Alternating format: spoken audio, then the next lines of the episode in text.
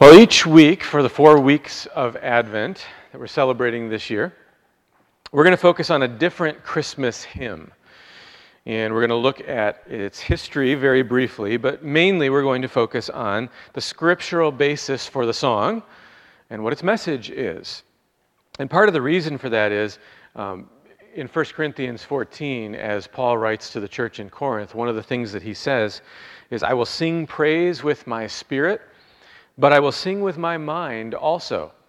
And a lot of times it's easy for us, especially with Christmas songs, to just sing them and not really be engaged with what the message of the song is. And it's also the case sometimes with some of the Christmas songs that there are some uh, words or phrases that are a little bit more archaic and we may not even know what they mean. We just sing them. And we want to be engaged with what's going on when we're singing these songs. And so I picked four songs that we're going to look at.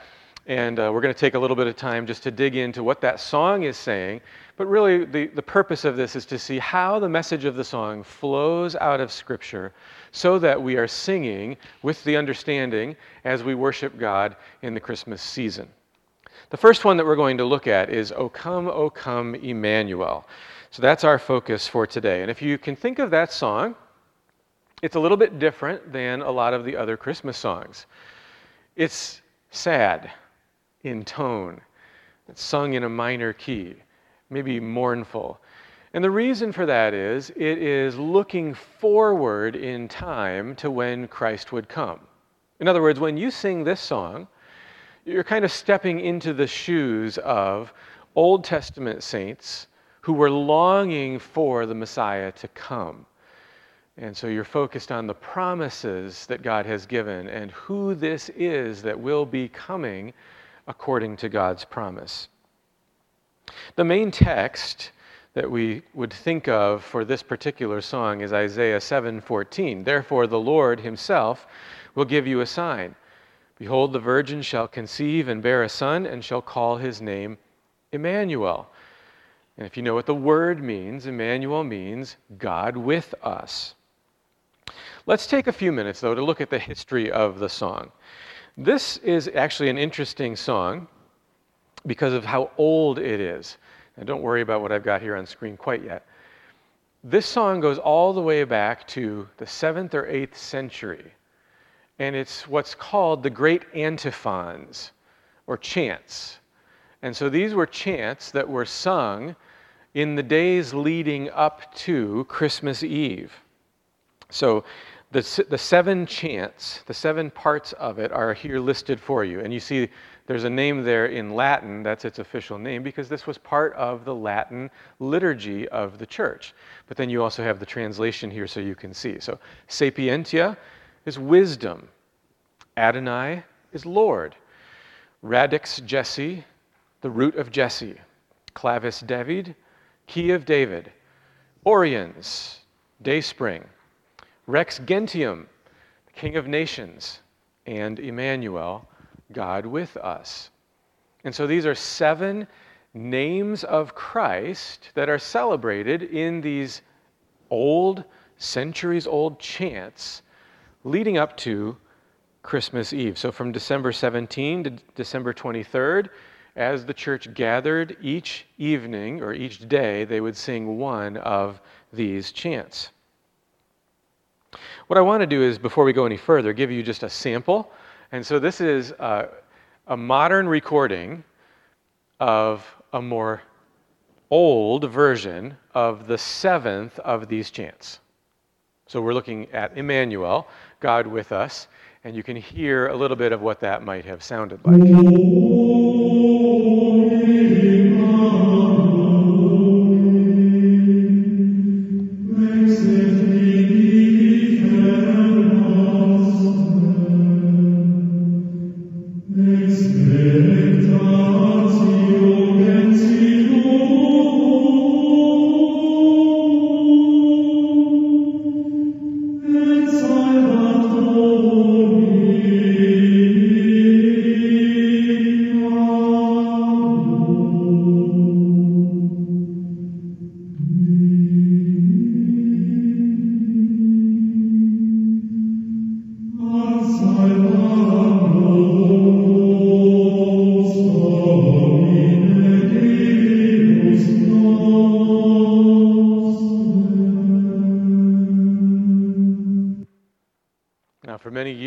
You were part of the church, you would sing in Latin. All of the, uh, the worship of the church was done in Latin. That changed through the years. But this particular set of chants, the great antiphons, was translated into English in the ninth century by Cynewulf.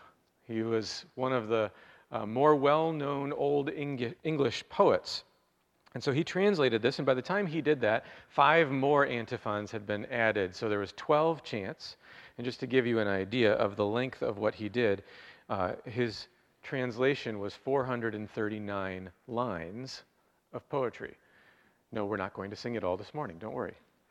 Uh, but he had this poem, it was called Christ One because he had Christ One, Christ Two, and Christ Three, and they each focused on a different part of the life and ministry of Christ. Now, many years later, 1500s, uh, you had the Reformation, so you have men like Luther and Calvin, and one of the things that they did was they reformed the worship of the church. And so they brought the Bible in the common language, and they brought the worship of the church into the common language. And so then the, there was a response to that by the Catholic Church, which is called the Counter Reformation, where they kind of tried to update some of uh, their, their worship as well to keep up. And so some of these things became more accessible in English. And um, during that time, this particular song was translated into Latin and into English over and over again. So as you look at the history of it, there's just many, many versions of this, uh, of, of this song. But it got kind of reduced back down to the original seven chants, the original seven antiphons. And um, even today, uh, you'll find all kinds of different versions, depending on what hymnal you might pick up and look at, you'll find a different version of O Come, O Come, Emmanuel. The first complete English language, modern English translation that followed all seven of the antiphons was by Ronald Knox. And um, you can't see it, I recognize, but there's seven sections there, and what I just wanted to show you is that it goes with the original seven names of Christ that are celebrated in this. So you would read Ronald Knox's version, and it would sound a little bit different, and you're gonna, we're going to hear each stanza um, a little bit later as we look at the scriptural basis for them. The one that we're probably most familiar with is a translation by um, John Neale, and it's been altered by Henry Coffin, and that's the one that I'm going to have you listen to now. So, this is the version that we sing as a church. We're going to just listen to it. But what I'd like you to listen for particularly is those names of Christ. Now, this one has reduced it from seven to four. And so the four names that you'll hear in here are Root of Jesse, Key of David, Day Spring, and Emmanuel. This is the version that we typically sing, and at the end of the message, we will sing this one today. But for now, just listen to the song, O Come, O Come, Emmanuel.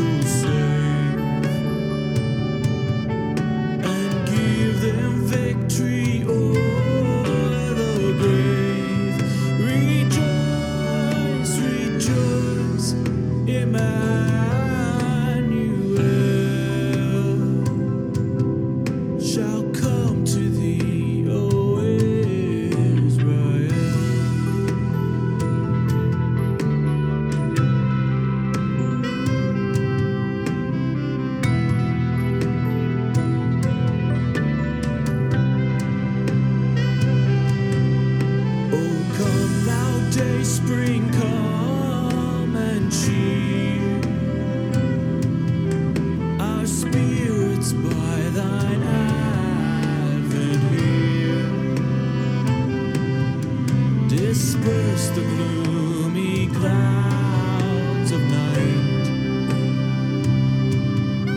And death's dark shadows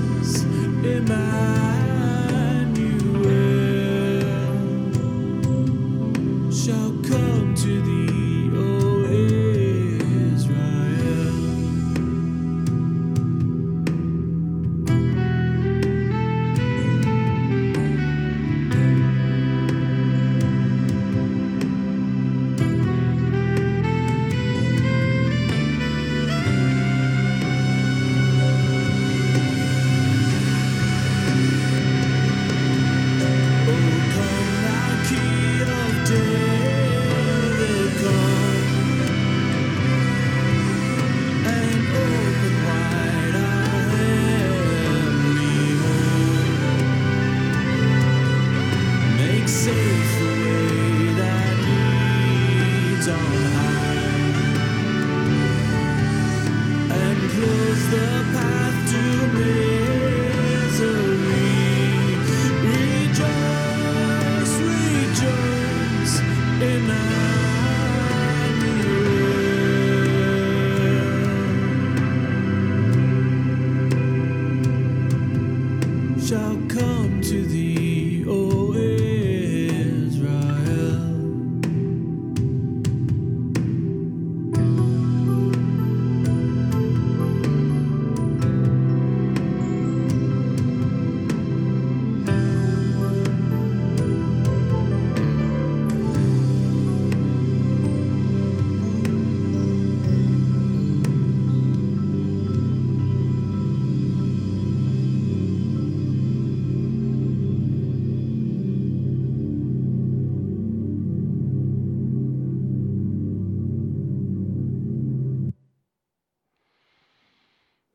and turn in your Bible, if you would, to Proverbs chapter 8. Proverbs chapter 8. What I'd like to do is I'd like to go back to the version that Ronald Knox gave us, which follows all seven of these names of Christ. And for each one, I'm just going to read the stanza for you, and then we're going to look at the scriptural basis for it. I'm not going to have you turn to all of them, but I'm going to have you turn to two of them this morning. This first one is one of them. So the first one is wisdom. O come, thou wisdom, whose decree doth govern all things peacefully. The way of prudence here below and life hereafter deign to show. Rejoice, rejoice, Emmanuel is born to save thee, Israel. If you're in Proverbs 8, it's an interesting chapter because here wisdom is personified. Wisdom is treated as if it is a person. And so the author of Proverbs tells us right off the bat in verse 1 Does not wisdom call? Does not understanding raise her voice? So wisdom is calling and inviting. Wisdom is someone who is asking you to come in and listen. Jump down to verse 5. O simple ones, learn prudence. O fools, learn sense. Hear, for I will speak noble things, and from my lips will come what is right, for my mouth will utter truth. Wickedness is an abomination to my lips. And then verse 9 They are all straight to him who understands, and right to those who find knowledge. Here we see that wisdom speaks truth. Now, ultimately, wisdom is pointing us forward to Christ. That's why it's considered one of the names of Christ. And when Jesus comes, he speaks truth. In fact, he even tells us that he himself is the truth. Look down at verse 22 of Proverbs 8. No, I'm sorry, verse 17. I love those who love me, and those who seek me diligently find me. Seek the Lord while he may be found. Verse 22 The Lord possessed me at the beginning of his work, the first of his acts of old. Okay, what's that saying? What's the beginning of God's work? And wisdom was already there at the beginning of God's work. That's interesting. Look down at verse 27. When he established the heavens, I was there. When he drew a circle on the face of the deep, when he made firm the skies above, when he established the fountains of the deep, when he assigned to the sea its limit so that the waters might not transgress his command, when he marked out the foundations of the earth, then I was beside him like a master workman, and I was daily his delight rejoicing before him always, rejoicing in his inhabited world, and delighting in the children of man. The Lord possesses wisdom even at the creation. Before the creation began, wisdom was there. Well, what was there before God created anything? Only God.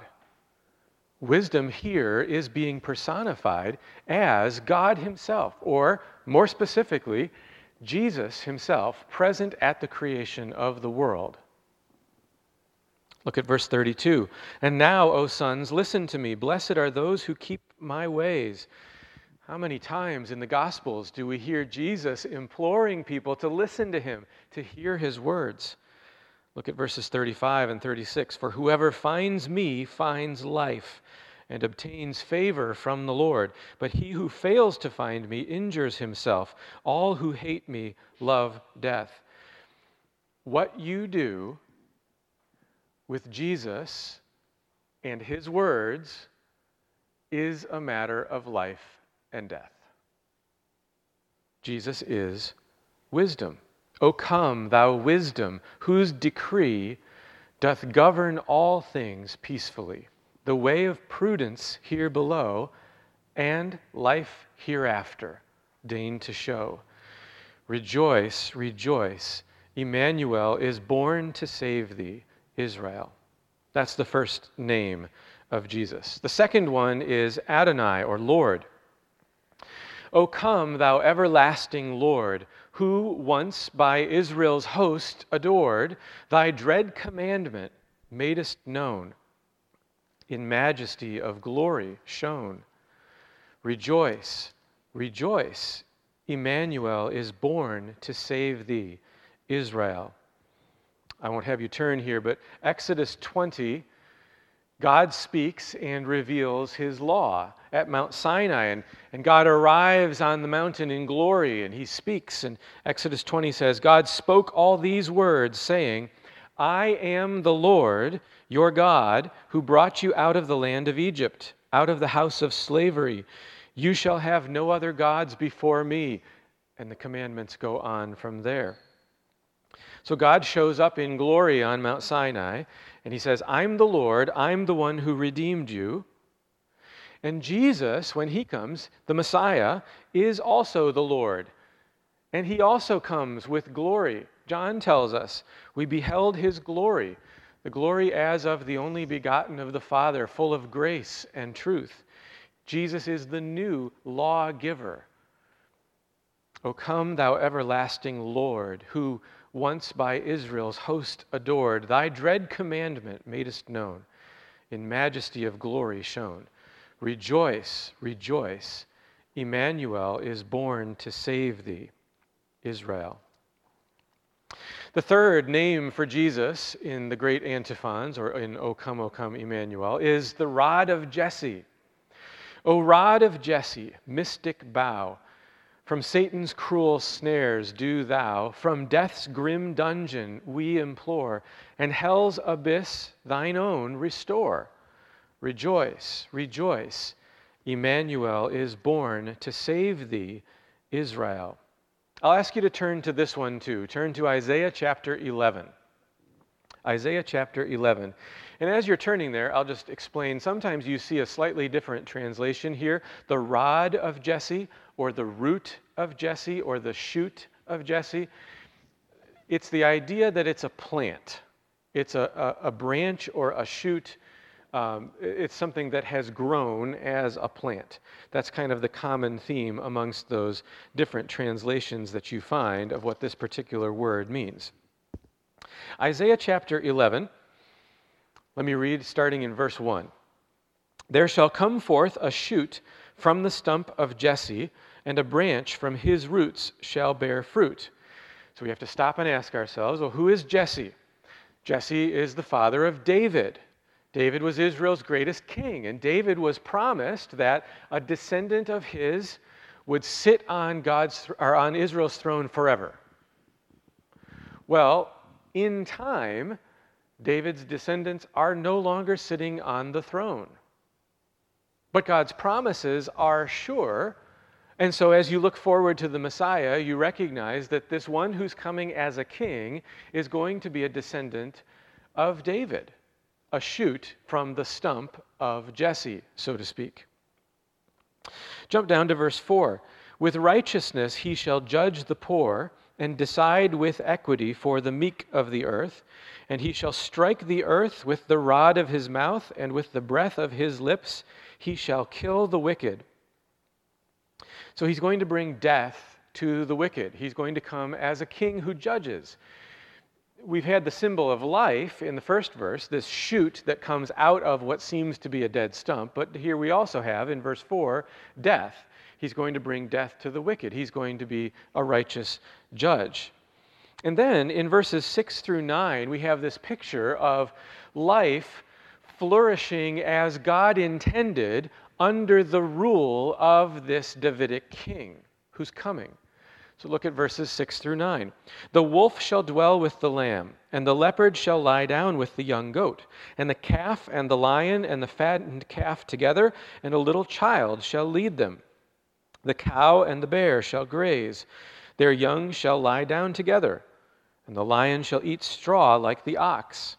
The nursing child shall play over the hole of the cobra, and the weaned child shall put his hand on the adder's den. They shall not hurt or destroy in all my holy mountain. For the earth shall be full of the knowledge of the Lord as the waters cover the sea. When this king comes to rule, life is going to flourish the way that God intended. And then finally, verse 10 In that day, the root of Jesse, who shall stand as a signal for the peoples, of him shall the nations inquire, and his resting place shall be glorious. So, this root of Jesse, this one who comes up from Jesse's stump, this Davidic king, is going to be a signal for the peoples. When I read this, what comes to my mind is the Lord of the Rings trilogy and the signal fires that get lit so that you can see from, from one place to the next. And the message goes from land to land. So it goes beyond the borders of a nation and it carries even to the next nation. That's kind of the idea here. This king is going to be a signal to the nations. And so those nations are going to come. They're going to inquire. And the place where this king rests, his throne, is going to be glorious. So, this is going to be a king who draws the nations in, even in his glory, and his reign will be a reign where things flourish the way that God intended. O rod of Jesse, mystic bough, from Satan's cruel snares do thou, from death's grim dungeon we implore, and hell's abyss thine own restore. Rejoice, rejoice, Emmanuel is born to save thee, Israel you can see in those words the undoing of all of the damage that sin and death and hell have done when this one who brings new life flourishes and grows out of the stump of Jesse. The next is the key of David. O come, thou key of David's store, unlock the heavenly gates once more. Safe journey to thy courts bestow, and shut the way that leads below. Rejoice, rejoice. Emmanuel is born to save thee, Israel. The verse that we can see here is Revelation chapter 3 and verse 7. And if you know what the setting is for Revelation 3, these are the letters to the seven churches. This particular letter is the church in Philadelphia. And verse 7 says this And to the angel of the church in Philadelphia, write, The words of the Holy One, the true One, who has the key of David, who opens and no one will shut, who shuts and no one opens.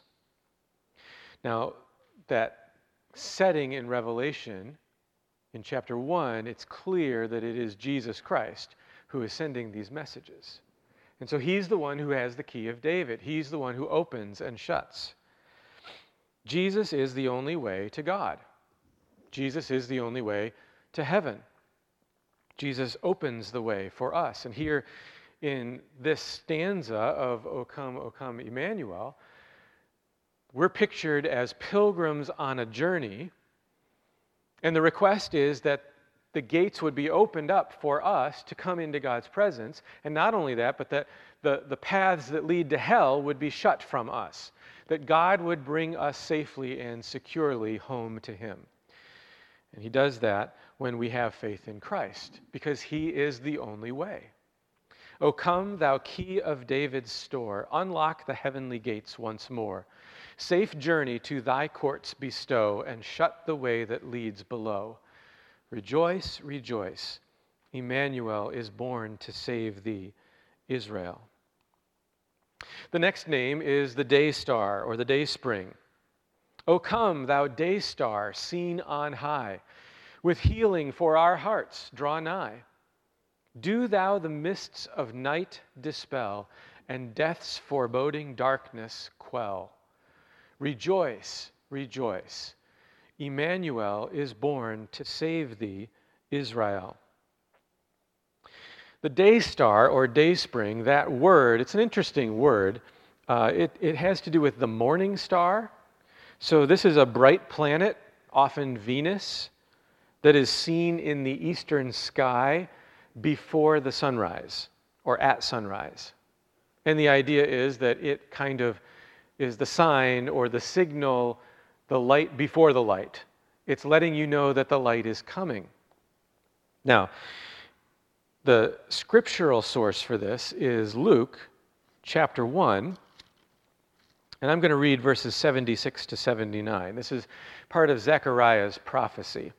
And so the prophecy really is mainly, uh, at least in the beginning, talking about John the Baptist, but it also connects in with Jesus.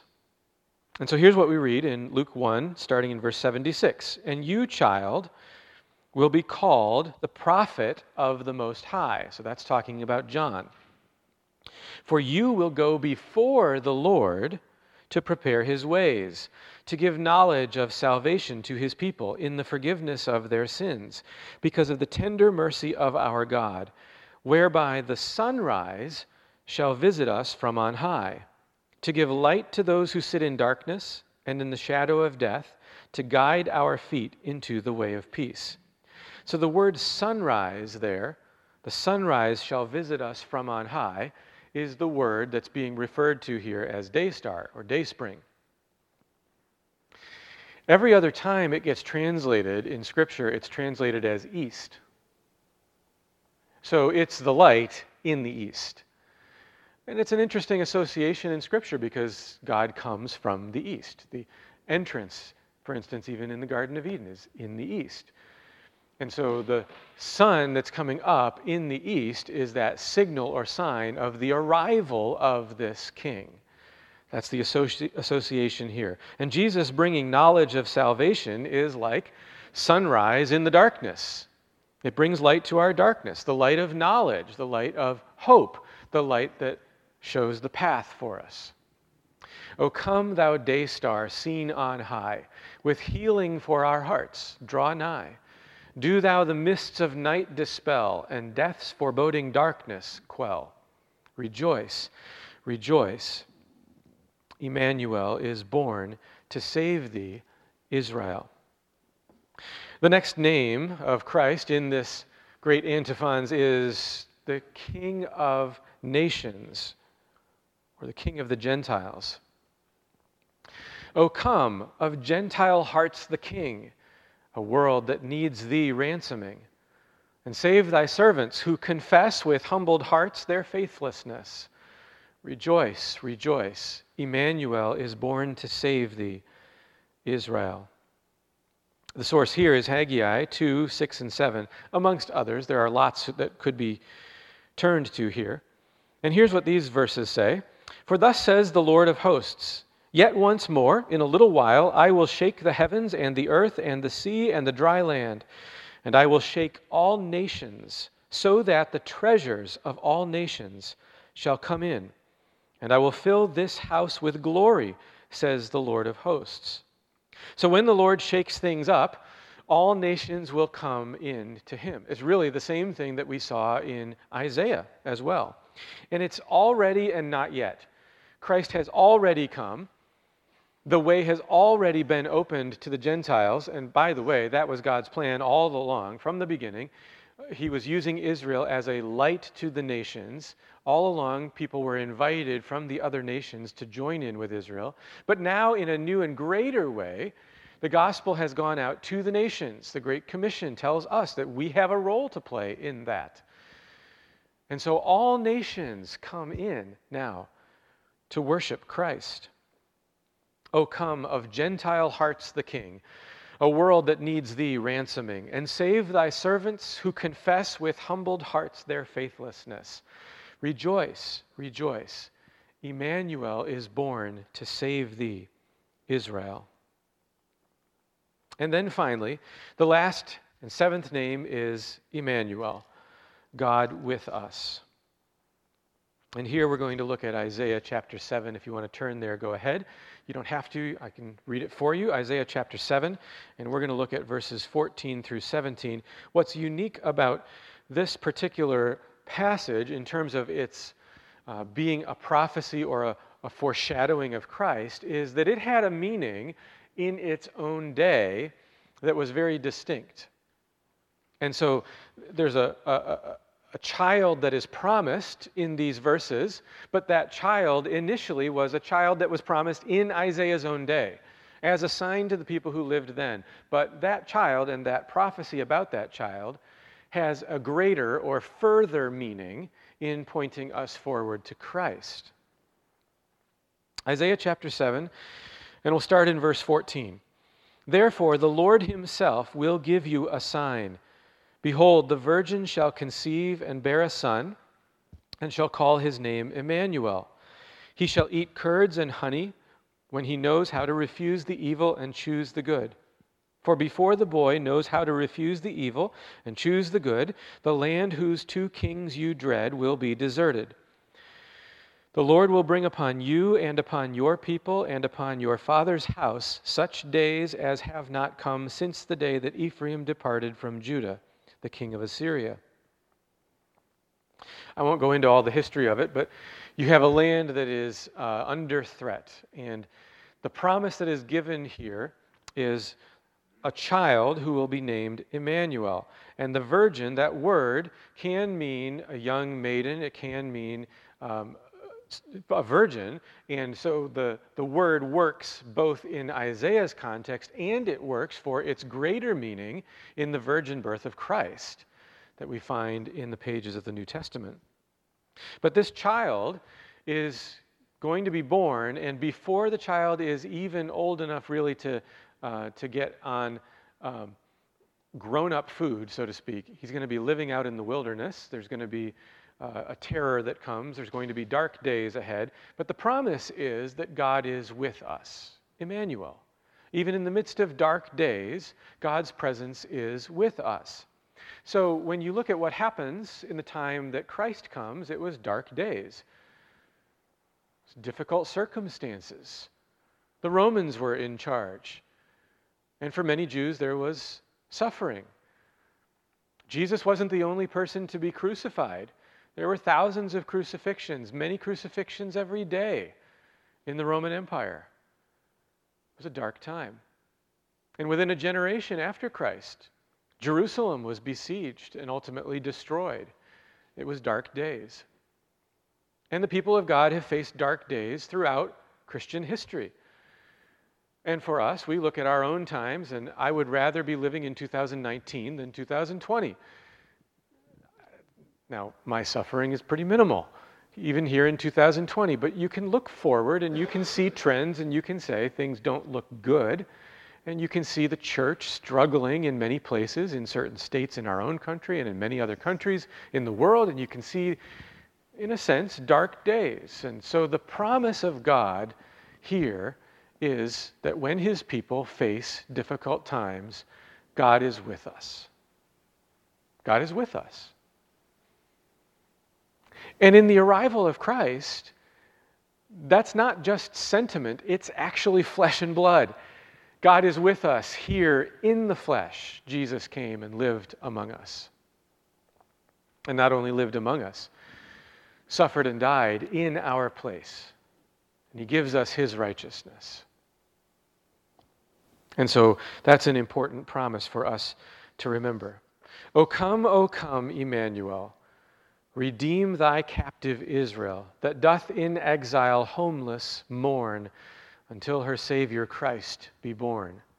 Rejoice, rejoice. Emmanuel is born to save thee, Israel. So, as we look back over the great antiphons, O come, O come, Emmanuel, in the seven names of Christ, we have these great promises that point us forward to who Christ would be. He is the wisdom, He's the truth, and this is where we find life. He is the Lord. We see that Jesus is the ultimate Lord of all. He is the root of Jesse. He's the one who brings life out of death. He's the key of David, and we need to believe that Jesus is the way to God. He's the dayspring. He's the one who brings light and knowledge and hope and sight. He's the king of the nations, and one day all will worship him and he is Emmanuel, God with us. And in dark days, our God is with us. Let's pray together. Lord, we thank you for these names of Christ that we can look back in your word and we can see just the significance of all of the promises and the hints and the types and the foreshadowings that pointed forward to Christ, the Messiah. We thank you for all of the truth and the hope that is wrapped up in those names and titles. And as we sing the songs of Christmas, I pray that you'd help us to sing with the understanding, that we would sing with, um, with attention given to what it is that we're saying about you, and that in the act of singing, in the act of our spirits uniting together to lift you up and to sing these truths about you, that you would, by your Spirit, cement those truths in our hearts and minds, and that they would give us encouragement and hope as we walk the path that you have given us to walk in these days. And we pray this in the name of Emmanuel, God with us, Jesus. Amen.